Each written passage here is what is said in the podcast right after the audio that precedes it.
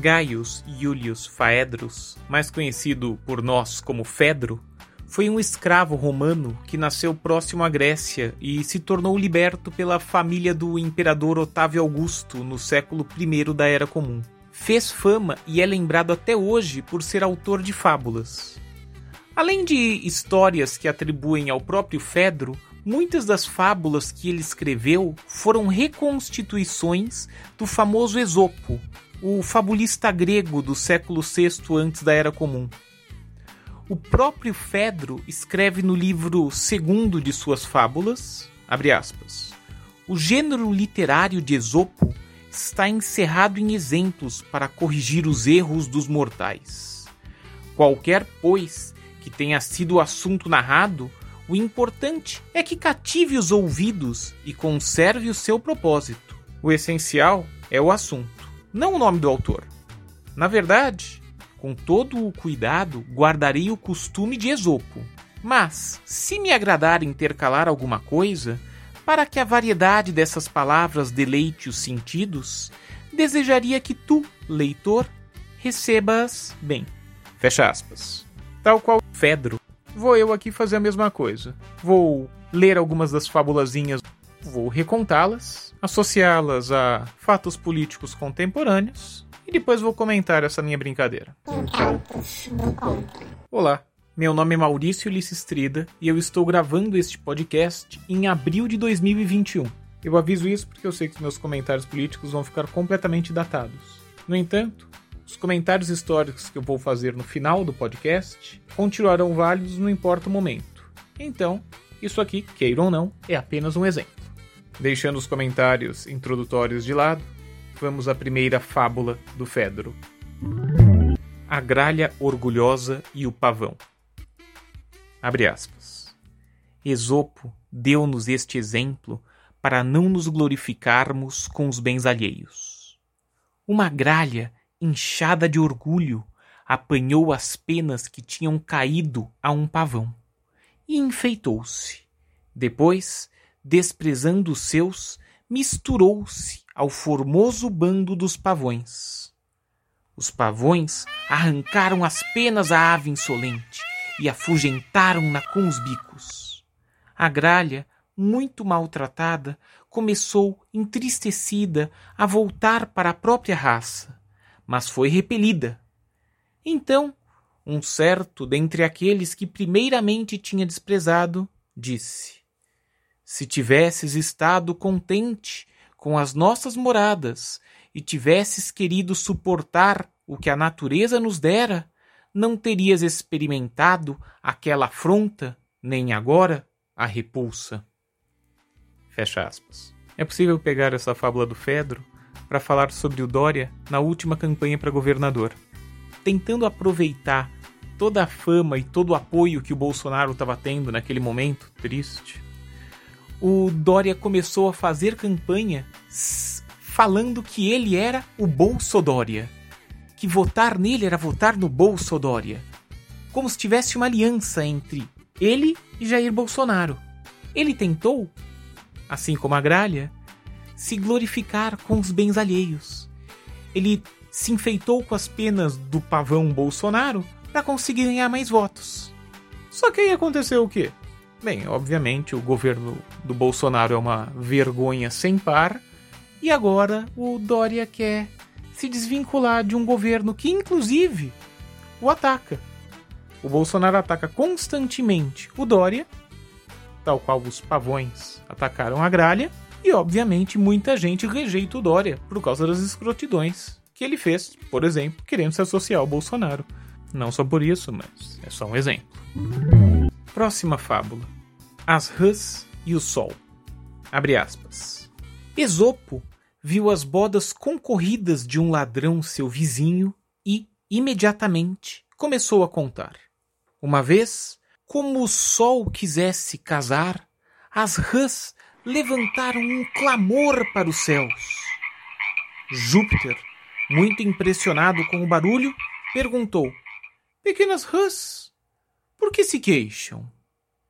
Então, uma habitante da lagoa diz: Agora um só sol seca todos os lagos e obriga-nos, desgraçadas, a morrer numa habitação seca.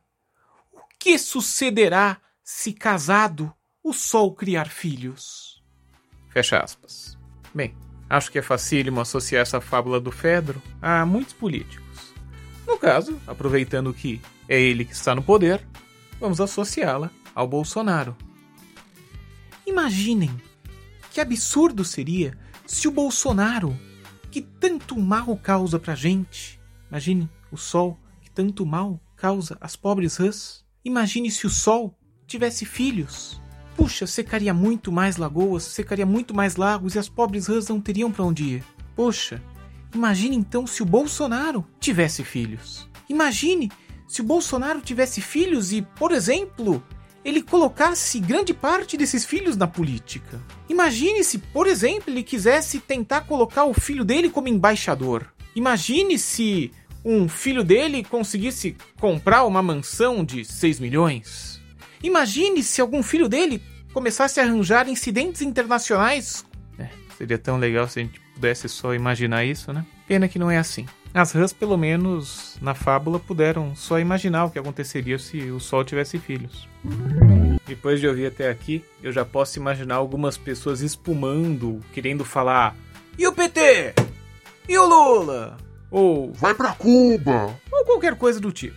Após esses chavões básicos para qualquer um que ataque alguma ideia ou político à direita, talvez alguém mais articulado ainda falasse assim: Mas peraí, por que você tá usando umas fábulas, umas historinhas infantis pra falar de política? Bruta forçação de barra, amigo. Para com isso. É o que você acha? Pois bem, se alguém pensa assim, eu já vou te dizer que. Não, não é uma forçação de barra. Na verdade, quem fazia isso era exatamente o Fedro.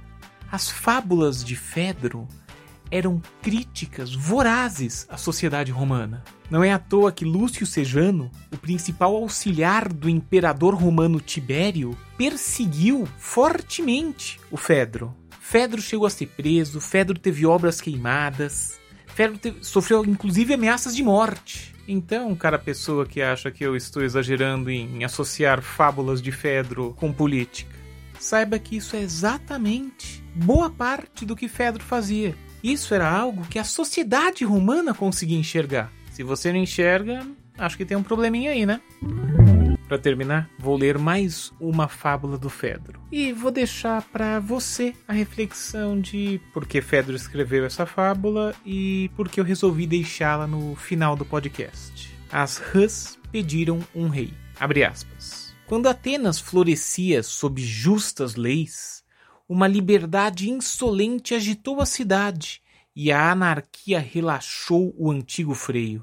Aproveitando que os atenienses brigavam entre si, o tirano Pisístrato ocupou a cidadela. Como os atenienses chorassem a sua triste escravidão, não porque Pisístrato fosse cruel, mas porque todo o fardo é pesado para os desacostumados, e tivessem começado a queixar-se, Esopo começou a contar uma fábula. As rãs, divagando pelas suas livres lagoas, com grande gritaria, pediram a Júpiter, um rei.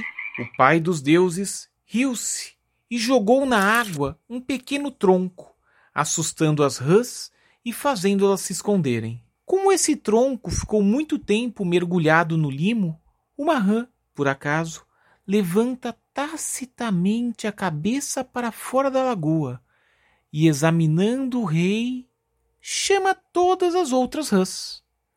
Aquelas, superando o temor, aproximam-se nadando e, insolentes, saltam para cima do tronco. Depois de insultar o tronco, as rãs pediram a Júpiter outro rei, porque era inútil o que tinha sido dado. Então Júpiter enviou-lhes uma cobra d'água, que começou a agarrá-las e comê-las uma a uma. As rãs, impotentes, em vão fogem da morte. O medo fecha-lhes a voz. Por isso, secretamente, dão recados a Mercúrio para Júpiter, a fim de que ele a socorra. Então, o deus, em resposta, diz: Porque não quisestes suportar o vosso bom rei? Aguentai o mal. Esopo então diz: Vós também, ó cidadãos, suportai os males da democracia para que não venha um mal maior. Fecha aspas.